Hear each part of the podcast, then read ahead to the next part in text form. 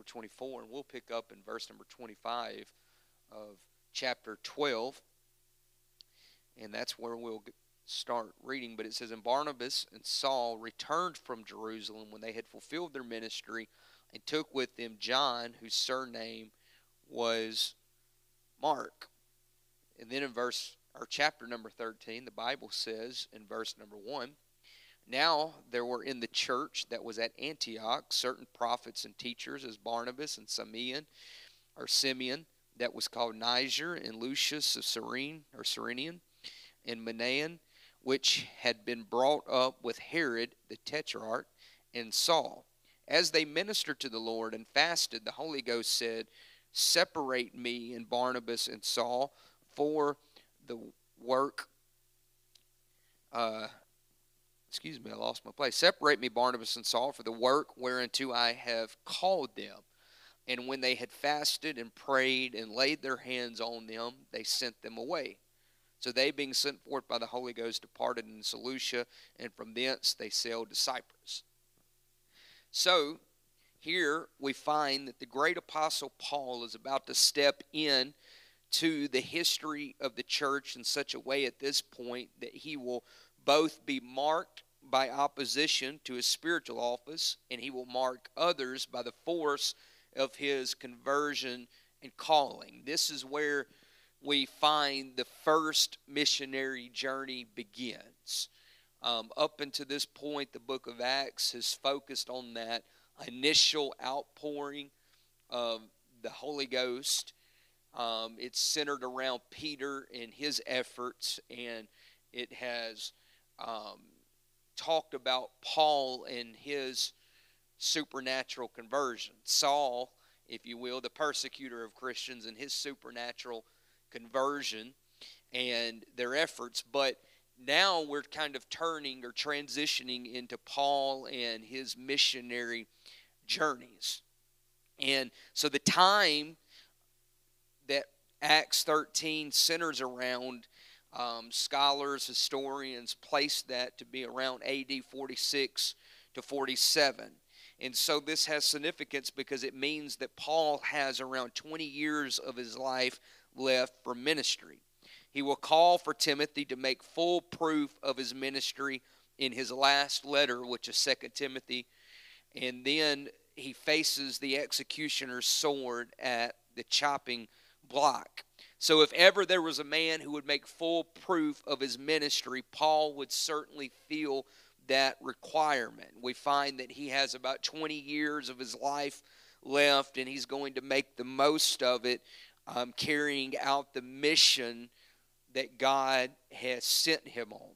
There are times when we may feel as if all of our time in our own life has gotten away from us, but we can look at Paul as an example where you can make the most of the time that God has given you by placing God first in your life and putting all of your efforts, your energies, your attention into what God is calling us to do and to be.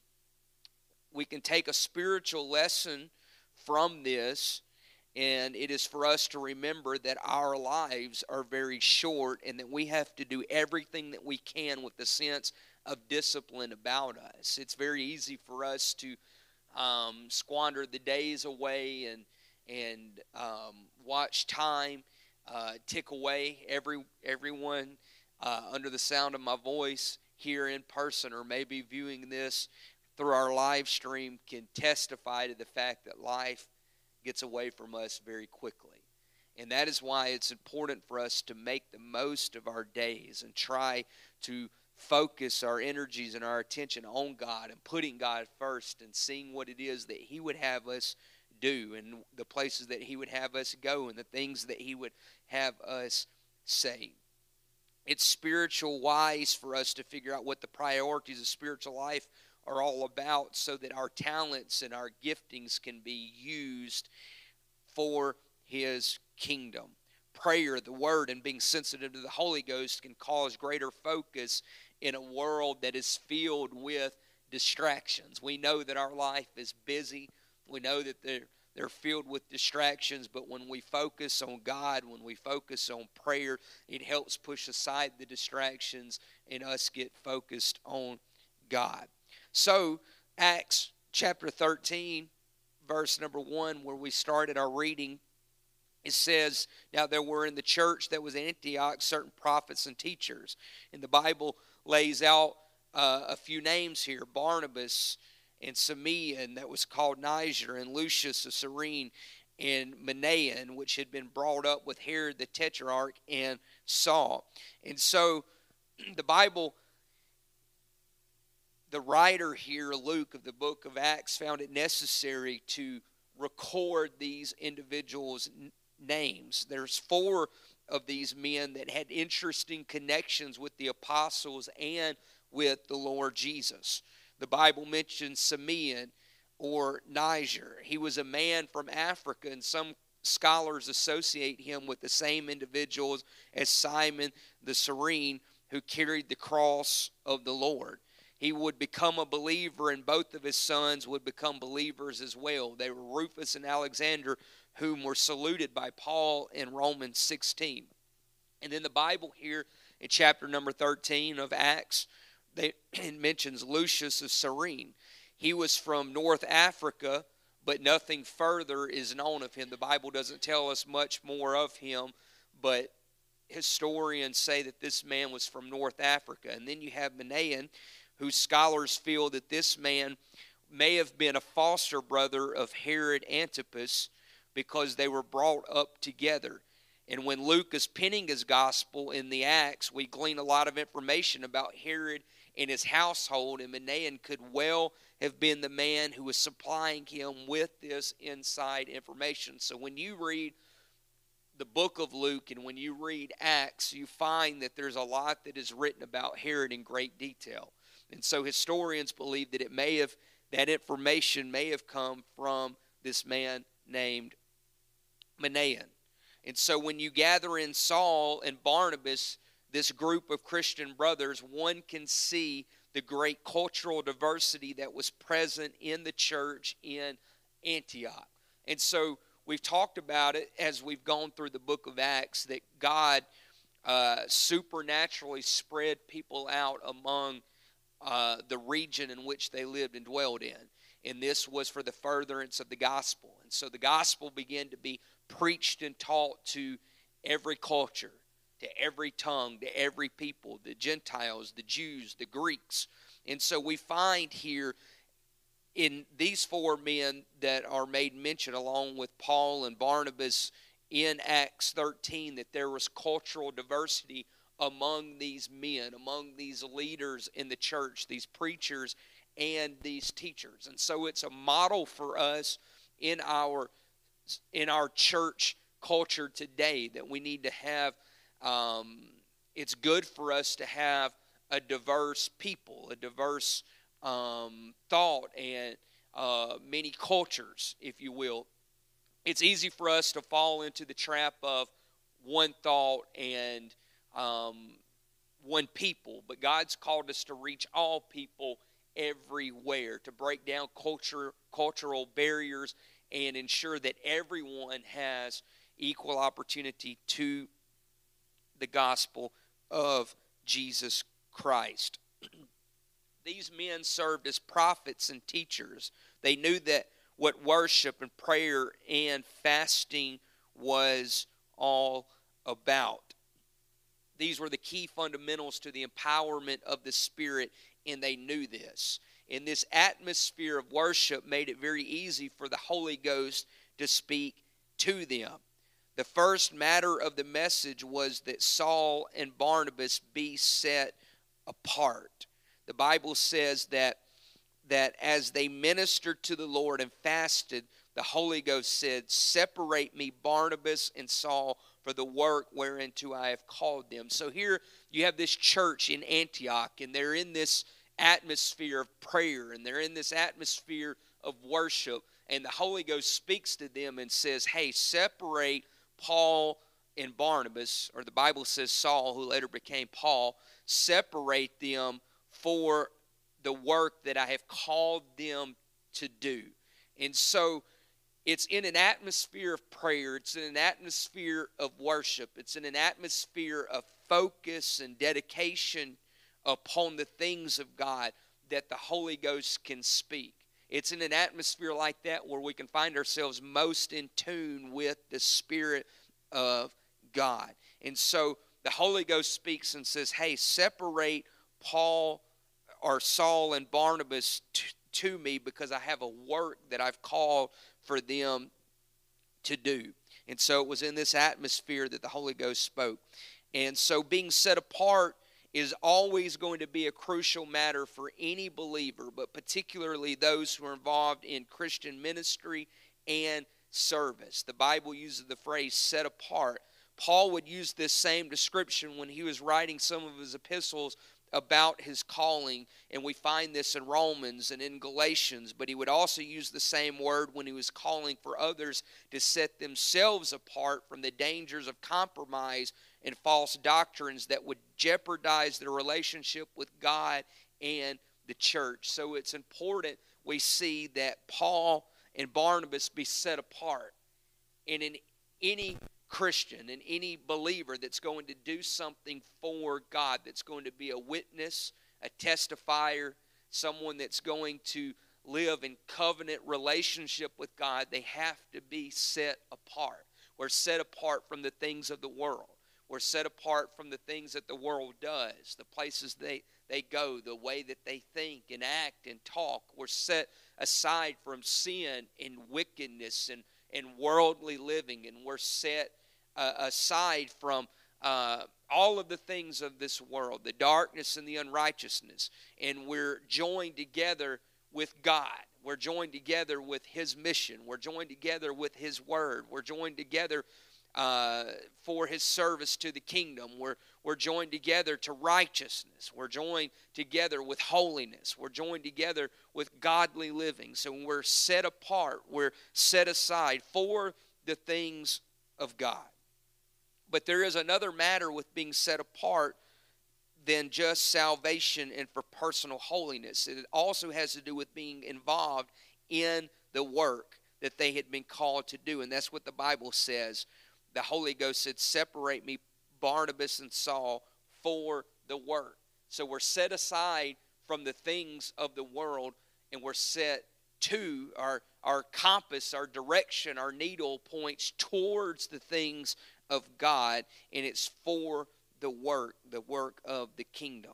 And this is a recurring theme that we see in the work of Paul throughout his life in Acts 14, 15, 1 Corinthians. We find it in uh, Ephesians, Philippians, 1 Thessalonians, and his letters to Timothy that he was set aside for the work. This work that they had been called to do will be very instrumental in reaching beyond to the larger world of the Gentiles. It's all about God pushing his his his his servants out into the world to reach people, to teach to people, to affect them, to have an effect upon them, to be his hands, to be his feet, to be his mouthpiece, to be instruments and tools for his service.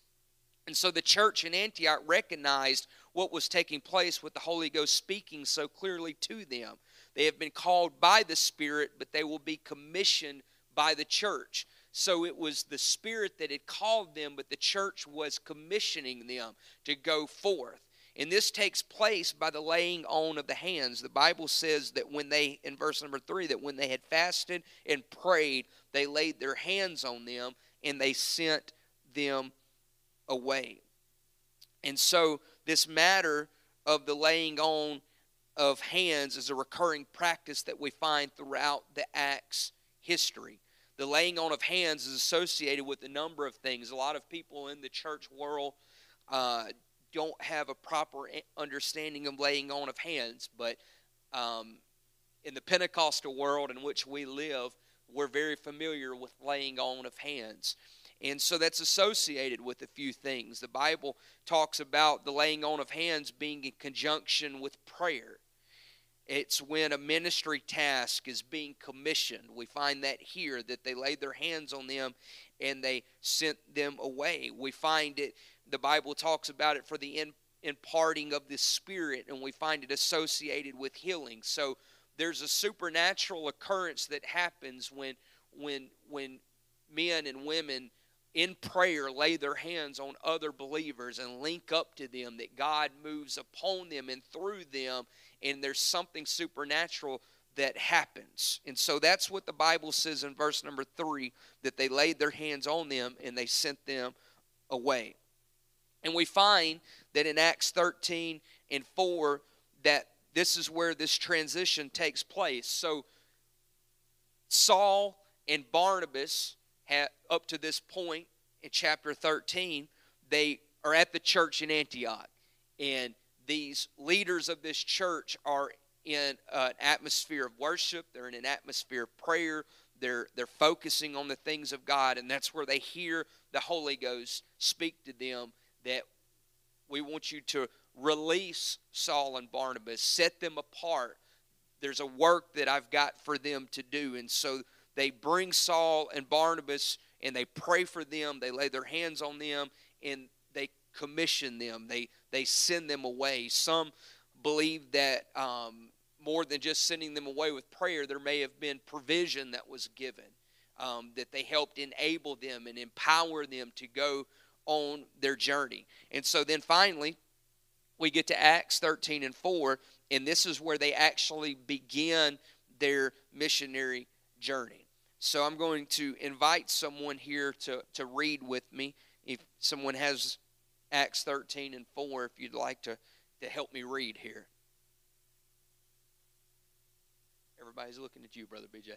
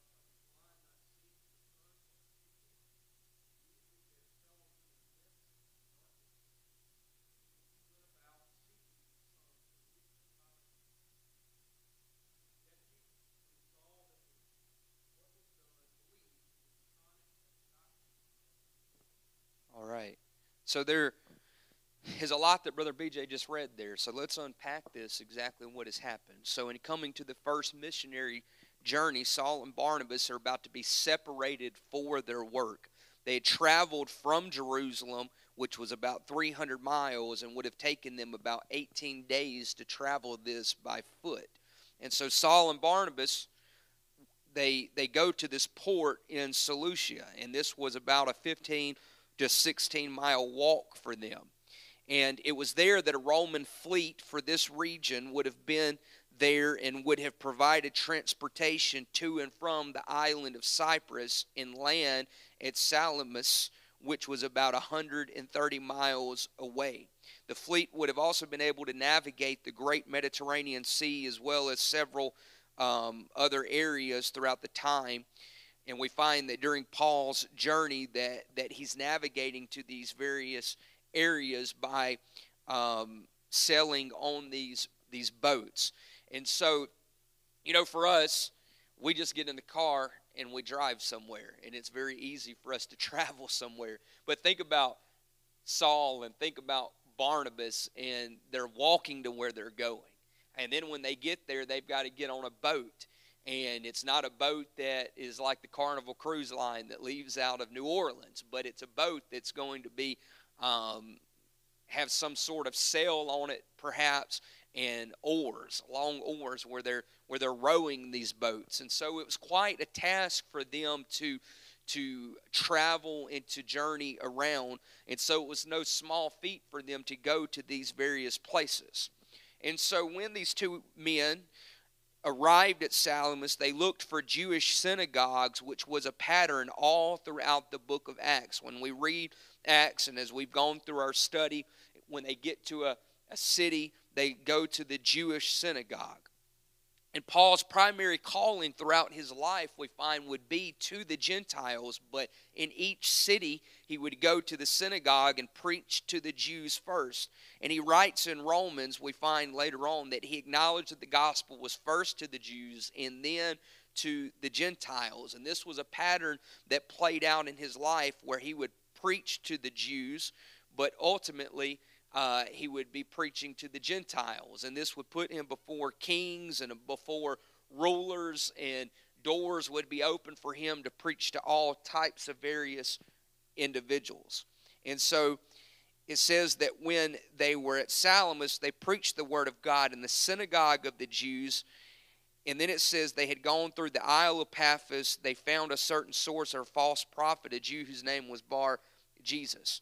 And so this city, Salamis, it was a city of about 150,000 people, and it had the same sort of setup that most cities uh, in that time had, and it was a heavy Roman influence.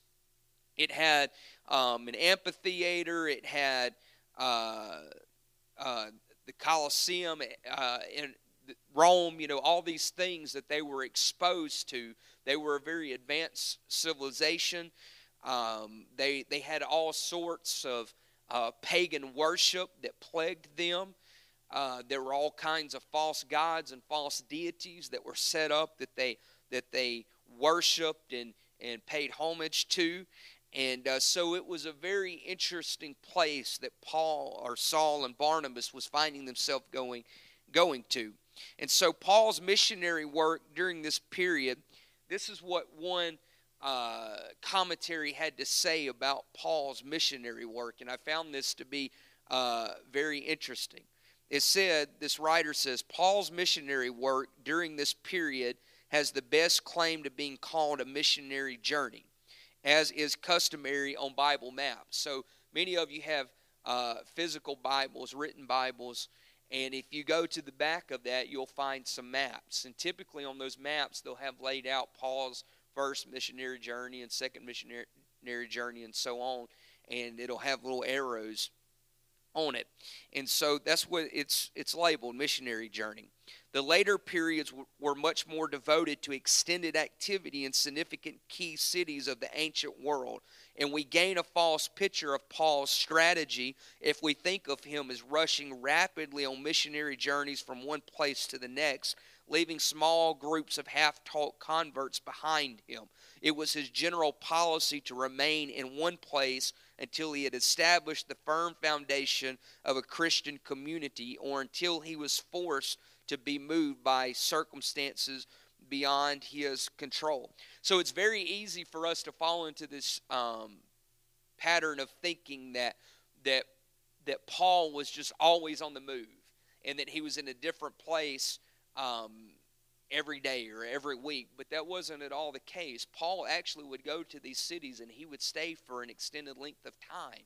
And that was to establish people in the doctrine of Jesus Christ.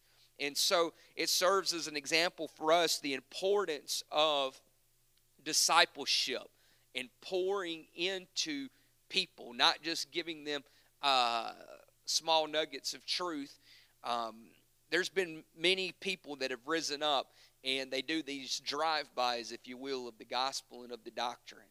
And it's effective for a one-time experience, but as far as teaching people how to live for God and have a proper relationship with God, it's really not that effective. And we find in the way that Paul approached things that he he found it necessary to pour into for an extended period of time to make sure that people understood the gospel of Jesus Christ, the doctrine of Jesus Christ, to build a proper foundation. So, verse um, number six says that when they had gone through the isle unto Paphos, they found a certain sorcerer, a false prophet, a Jew whose name was Bar Jesus, which was with the deputy of the country, Sergius Paulus, a prudent man who called for Barnabas and Saul and desired to hear the word of God. This man that Saul and Barnabas run into is Bar Jesus or Elymas or Eliamus. He is identified as a sorcerer or a magician, but he also has some other characteristics in that he is a false prophet and a Jew. Some scholars think that he could have been heavily influenced by the Persian fire priest who would have been from Syria. So we have this man who's a false prophet he is a sorcerer, he's a magician, he's dabbling in all sorts of things. And this is who Paul and Barnabas encounter when they get to their destination. This man was a diviner who practiced various rituals and claimed to be able to make dead appear as shadows or spirits of ancestors. He was involved in, in uh, communication with the dead. He could foretell the future through astrology. He could perform magical spells to heal or even to make some sick. He can interpret dreams. You know, a lot of people discount in our culture today the, the, the real realness or the reality of uh, darkness and the power that um, darkness and evil spirits have. I saw recently, I was reading uh, something that I saw online, and there were some people that were um, basically sounding an alarm about um, these various uh, witchcraft books and things that were uh, found on bookshelves in the children's section at bookstores. And uh, they literally were getting mocked because they were sounding the alarm on this, and they were saying, you know, people uh, proponents of it were saying that, hey, it's just make believe, it's just fiction, um, you know, it's not going to hurt anything. But you read the Bible and you've encountered things firsthand, many of you have, that, that this, this stuff is real. Witchcraft is real, sorcery is real. Um, the spirit world is real, and it stands in opposition to God, to His message, uh, to His children and that's his job is to oppose and resist. And so that stuff is real. So you find that this man bar jesus that this is the sort of man that he is. And because of these abilities that he has the roman uh, proconsul sergius paulus had employed him to help him with ruling the city and more likely than not, keeping him informed of political plots or military coups that might be lodged against him. So you have this man, this that, that uh, in position in Rome or through the Roman government, and he's a ruler over this city, and he's taken this man of darkness to be uh, kind of his right hand man to, to, to rule with him. And so uh, when Saul and Barnabas they were called to present themselves by this ruler Sergius Paulus, it's this uh, this Bar Jesus who seemed to take this as a threat and set about to stop them. That's what I'm saying that that it's the job of the enemy to try to stop, to try to resist, to try to oppose. And so Sergius Paulus is called a prudent man by Luke and we can determine that he was probably an intelligent man who desired to know something about the Word of God. So, all of the things that had happened in the book of Acts, it, it, it had been flamed or, or spread like wildfire. And word had gotten out about what was going on, some of the, the, the divine miracles that were being performed through the disciples. So it would be of no surprise that this man would know something about what was going on. He had heard something, and so he wants to. Um, he calls for for Barnabas. He calls for Saul to come in unto them, but it's this other man, Bar Jesus, who feels a threat. He's wanting to oppose. He's wanting to stop what is going on, the Word of God. And so we find that that this is a spiritual battleground that that Saul and Barnabas found themselves on. They're being opposed um, the enemy is trying to stop, the enemy is trying to resist the, the word of God, and it, it's coming from this uh, sorcerer. The Bible says in verse number 8 that he withstood them and he was trying to turn away the deputy from the faith. I don't know about you, but I've encountered people in my life that I've tried to witness to. I've tried to uh, to uh, talk about the Word of God to, that I've preached to, that I've tried to uh, have an impact on, and it seemed like there was always someone else standing in the picture that was opposing, that was resisting, that was in their ear, trying to keep them from buying in to the faith. And we find that that is exactly what happened in this situation. In verse number 9 says, Then Saul, who also is called Paul, filled with the Holy Ghost, set his eyes on him. So he sets his eyes on Bar Jesus and said, O full of all subtlety and all mischief, thou child of the devil, thou enemy of all righteousness, will thou not cease to pervert the right ways of the Lord? And now, behold, the hand of the Lord is upon thee, and thou shalt be blind, not seeing the sun for a season. And immediately there fell on him amidst in the darkness, and he went about seeking some to lead him by the hand the, the Apostle Paul, just like all the other apostles, they minced no words. But you know how much faith it takes to set your eyes upon someone that is trying to oppose the Word of God and speak out to them in the boldness that Paul just spoke out on. It takes boldness, but it takes faith. If you're going to be bold in the things of the Lord, you've got to have faith. You've got to be fully persuaded in the things of God. And you've got to be fully persuaded in his power. Because what did Paul do? Paul called him uh, a perverter of right, an enemy of righteousness.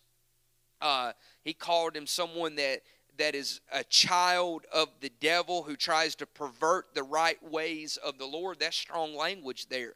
But then he steps out in faith and he says, Behold, the hand of the Lord is upon you, and thou shalt be blind for a season. He's proving the power of God, he's proving the word of God, stepping out in faith and in boldness. The miraculous taking place. And the Bible says, immediately there fell on him amidst and a darkness through the faith of Paul, through the word of Paul. He speaks out. It's application for our life. Don't be afraid to speak out against the things that would oppose God, that would oppose what God is trying to use you for in your world. Don't be afraid to speak out with boldness and speak the things of God because God will empower you, God will enable you. And what does verse number 12 say that happened? Then the deputy, when he saw what was done, believed, being astonished at the doctrine of the Lord. Being astonished at the doctrine of the Lord. This man was converted. The Bible says that he believed. We don't read here where he was uh, where he repented, where he was baptized in Jesus' name, where he received the gift of the Holy Ghost, but the Bible does say that he believed the word of the Lord. He believed Paul, he believed Barnabas because they were willing to speak out in faith. So we've covered many things this morning just as a recap. We have talked about Paul and Barnabas. This is their first missionary journey. And they were at this church in Antioch.